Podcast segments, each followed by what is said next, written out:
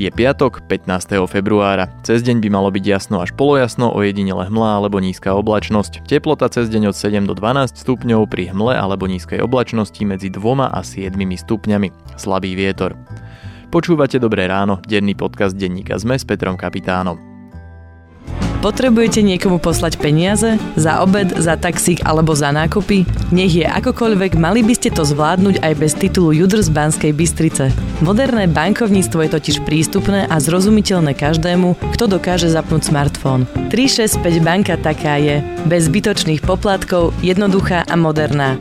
Veď aj preto podporuje dnešný podcast Dobré ráno. Ak sa o nej chcete dozvedieť viac, ťukajte es em e bodka es ká lomka tri šesť päť.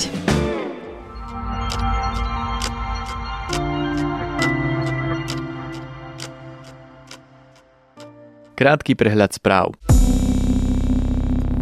Volebná koalícia novovzniknutých strán Progresívne Slovensko a Spolu by v prípadných parlamentných voľbách získala sedem celá päť percenta. Vyplýva to z prieskumu agentúry Ako z ôsmeho až dvanásteho februára. Voľby by vyhral Smer s vyše dvadsaťdva percent, nasleduje es a es s takmer pätnásť percent a ďalej idú Smerodina, Oľano, el es en es, es en es, Most a ká dé há. Bratislava sa pripravuje na dopravné peklo, tvrdí bratislavský primátor Matúš Valo. Od budúceho týždňa budú uzatvorené Mlynské nivy a veľmi obmedzený prejazd bude aj na križovatke pod prístavným mostom. Vodiči sa musia pripraviť na kolóny, napríklad bratislavská em há dé výrazne znížila ceny týždenných cestovných lístkov. Najvyšší súd stále čaká na všetky znalecké posudky týkajúce sa zdravotného stavu Jozefa Majského v kauze vytunelovaných nebankoviek. Majský sa dlhodobo vyhýbal súdnym pojednávaniam, opakovane sa vyhováral na zlý zdravotný stav. Kauza tunelovania nebankoviek sa ťahá už viac ako pätnásť rokov. Majský je posledný, ktorý čaká na potvrdenie rozsudku. Iniciatíva My sme les žiada okamžité zastavenie ťažby dreva v najcennejších častiach národných parkov na Slovensku. Reaguje tak na výzvu Európskej komisie, ktorá začala proti Slovensku postupovať kvôli nedostatočnej ochrane prírody. Ak Slovensko nebude konať, prípad môže skončiť na súdnom dvore Európskej únie a Slovensku hrozia aj sankcie. Ako si Slováci zvolili do parlamentu neonacistu. Znie titulok veľkého článku britského denníka Guardian o predsedovi el es en es Mariánovi Kotlebovi. Text prechádza všetky dôležité míľniky Kotlebovej kariéry, pripomína aj výrok expremiéra Roberta Fica, že v krajských voľbách Kotlebu porazí aj vrece zemiakov. Vladimír Maňka z Osmeru však na neho vtedy nestačil a Kotlebu to naštartovalo až do parlamentu. Viac správ nájdete na webe es em e bodka es ká.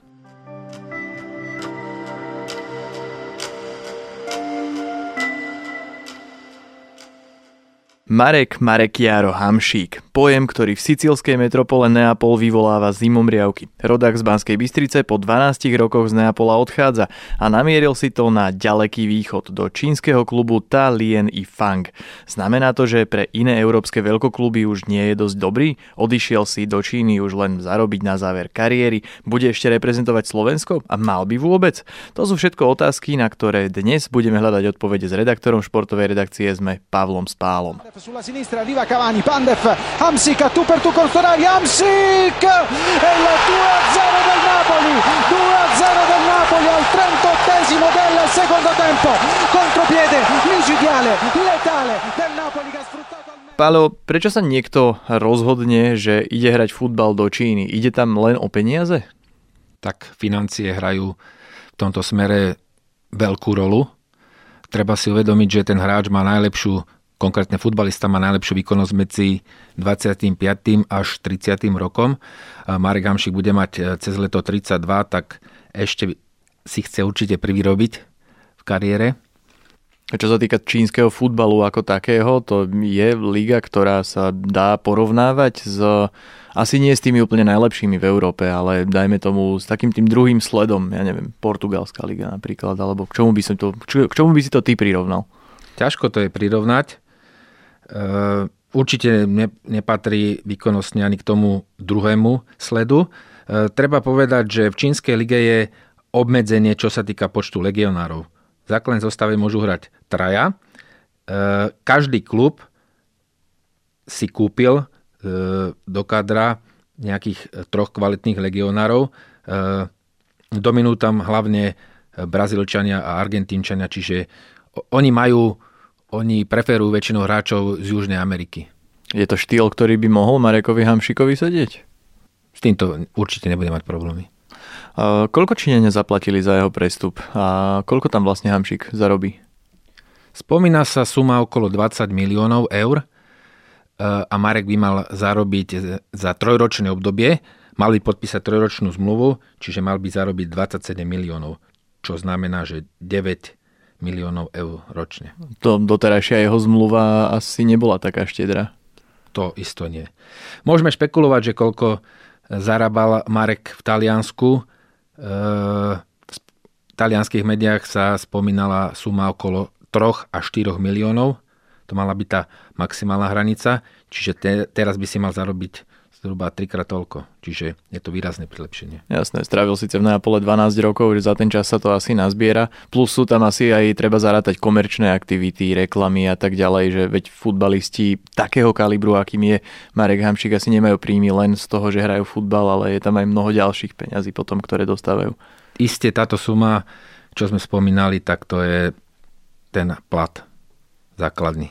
Spomínal si, že v Číne by mal Hamšík zostať tri roky. Aké je to prostredie v Číne vlastne? Lebo veľa sa hovorí aj o tom, že niektorí hráči, futbalisti majú problémy s tým vlastne sa prispôsobiť na ten, na ten štýl životný a tak. Je, je podľa teba pravdepodobné, že tam tie tri roky vydrží naozaj Hamšík? Je to veľmi individuálne.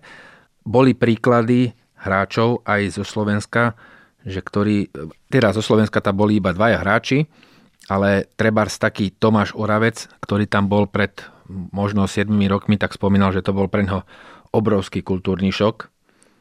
Čiže nebolo jednoduché sa tomu prispôsobiť. Všetko je tam úplne iné v Číne. Ovplyvní to, že Marek Hamšík bude hrať v Číne, aj rozhodovanie reprezentačného trénera Pavla Hápala? Myslíš si, že zostane Hamšík naďalej v reprezentačnom kádri? Čo sa týka tohto úvodu, úvodného jeho pôsobenia v Číne, tak isto Marek zostane. Isto bude platiť ešte medzi základné piliere reprezentácie. Keď poviem príklady z iných krajín, trebárs teraz odišli, odišli do Číny dvaja Belgičania, ktorí sú v Marekovom veku a tiež je tam predpoklad, že zostanú v belgickej reprezentácii. Na minuloročných majstrovstvách sveta boli hráči z Číny, treba, ktorí pôsobia v Číne, z Brazílie a dostali sa do kadra. Čiže keď má hráč kvalitu, tak toto by nemal byť problém.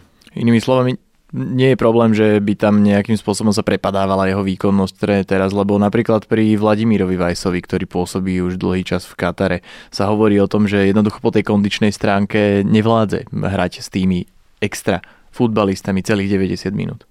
Toto riziko tam samozrejme bude.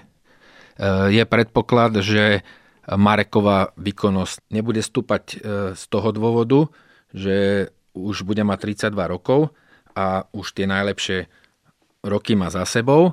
Na druhej strane ide do krajiny, že, ktorá má výkonnostne nižšiu úroveň, ale stále ten Marek napriek tomu bude patriť alebo mal by patriť medzi piliere reprezentácie.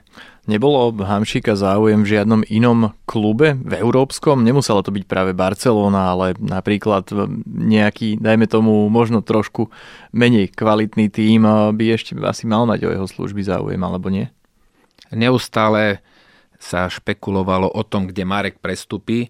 Počas celej tej jeho kariéry sa špekulovalo, že pôjde do takého veľkoklubu, takého veľkoklubu a nakoniec to vzýšlo. Dôvodom bola jeho vernosť k Neapolu, ktorá nebola nejaká len prestieraná, ale bol to jednoducho fakt. Ten Marek si vypestoval veľký vzťah k tomu klubu a preto aj odmietal oveľa lukratívnejšie ponuky. Napríklad pred dvoma, tromi rokmi, keď bol ešte na vrchole svojich síl, tak mal ponuku z Juventusu, lukratívnu, ktorú odmietol preto, lebo nechcel byť zradca. Teraz je už troška v inej situácii Marek. Bude mať tridsaťdva rokov, už má najlepšie svoje roky za sebou a jeho cena na trhu klesá. To znamená, že málo ktorý klub, lepšie povedané, že žiaden európsky klub nie je v dnešnej dobe už ochotný investovať za ňo také peniaze, respektíve výkupné, ako Číňania. Čiže Marek už v tomto smere nemá moc na výber. Futbalistom roka za rok dvetisíctrinásť sa stáva Marek Hamšík. Taký prvý hat-trick na pódiu, tak dúfam, že sa nejaký ten hat-trick dám aj na ihrisku, že sa mi nepodarilo. Toto bol záznam z odovzdávania ankety futbalista roka z roku dvetisíctrinásť, keď Marek Hamšík po tretí raz po sebe obhájil svoje prvenstvo. No ale Palo, teraz je otázka, že je ešte teraz v roku dvetisícdevätnásť Hamšík stále tým špičkovým futbalistom, akými bol pred tými piatimi, šiestimi rokmi? Marek je stále špičkovým futbalistom, aj keď už zrejme to najlepšie obdobie má za sebou a už v tomto veku sa sotva možno predpokladať, že by jeho výkonnosť išla hore. Ty si spomínal to, že vlastne tie veľkokluby európske už nemôžu brať Mareka Hamšíka ako investíciu, pretože jeho cena na trhu už jednoducho rásť nebude s vekom. Skôr pôjde práve že dolu. Čo to znamená? Znamená to, že nie sú proste ochotní si zaplatiť za futbalistov, ktorí síce majú kvalitu, ale jednoducho už sa im neoplatia z nejakého dlhodobého hľadiska? Tie ponuky určite Marek mal, ale treba do úvahy, že treba z tých dvadsať miliónov za ňo už dnes nedá žiaden európsky klub a takisto nikto mu nedá taký plat ako v Číne.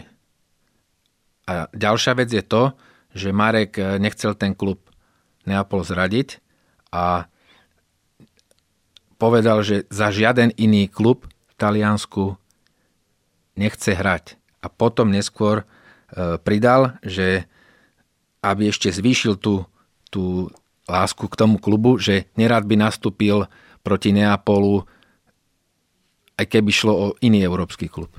Inak dobre, že hovoríš o tej láske, lebo, lebo vo všeobecnosti sa vie, že fanúšikovia nielen v Neapole, ale v Taliansku celom sú veľmi emotívni, vedia si vytvoriť vzťah aj k hráčom, aj k tomu klubu samotnému. Ako sa oni pozerajú na Hamšíkov odchod?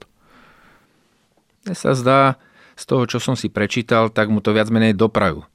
Za prvé preto, lebo nešiel do toho Juventusu, nešiel predtým do milánskych klubov a neodchádza do žiadneho iného talianskeho klubu a dokonca neodchádza ani do žiadneho iného európskeho klubu.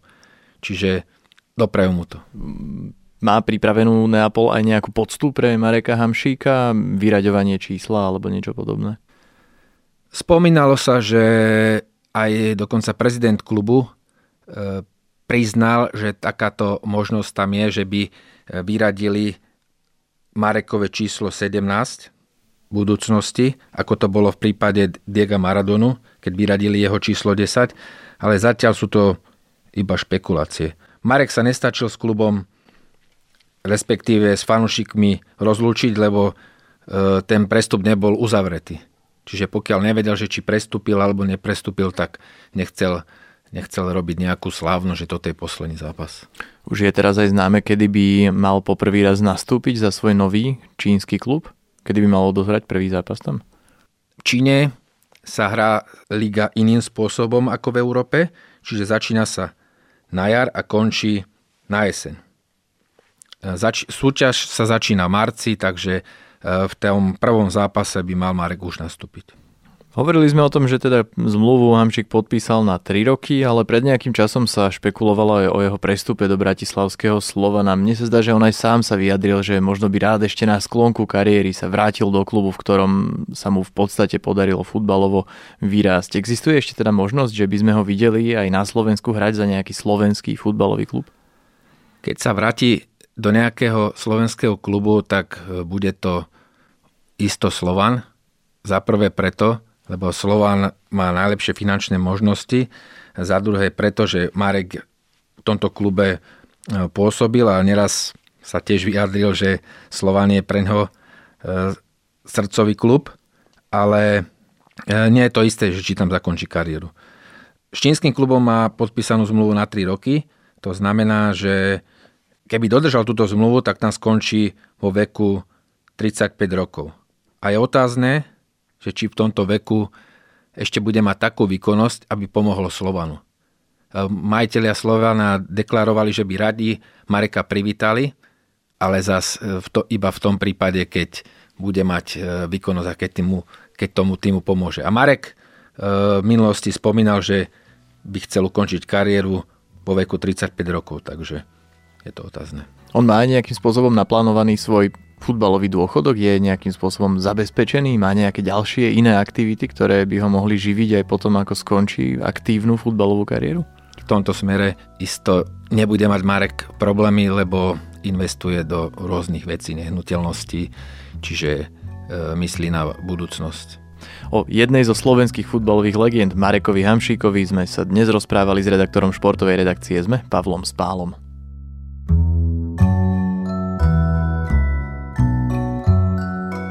To je na dnes všetko, želáme vám krásny deň. Počúvali ste Dobré ráno, denný podcast denníka es em e s Petrom Kapitánom. Podcast Dobré ráno pre vás každý týždeň pripravujú moderátori Suzana Kovačič-Hanzelová, Tomáš Prokopčák, Peter Tkačenko a Peter Kapitán a za produkciu Jozef Matej, Dávid Tvrdoň a Matej Ohrablo. Dobré ráno nájdete každé ráno na titulke es em e, v dennom newsletteri es em e alebo sa prihláste na bezplatné odoberanie každého dielu vo vašej podcastovej mobilnej aplikácii. Dobré ráno si môžete každé ráno vypočuť vo vysielaní Trnavského rádia, nájdete ho aj na streamovacej službe Spotify, Apple podcastoch, Google podcastoch alebo vo vašich domácich hlasových asistentoch. Všetky diely nájdete na adrese sme.sk lomka Dobré ráno.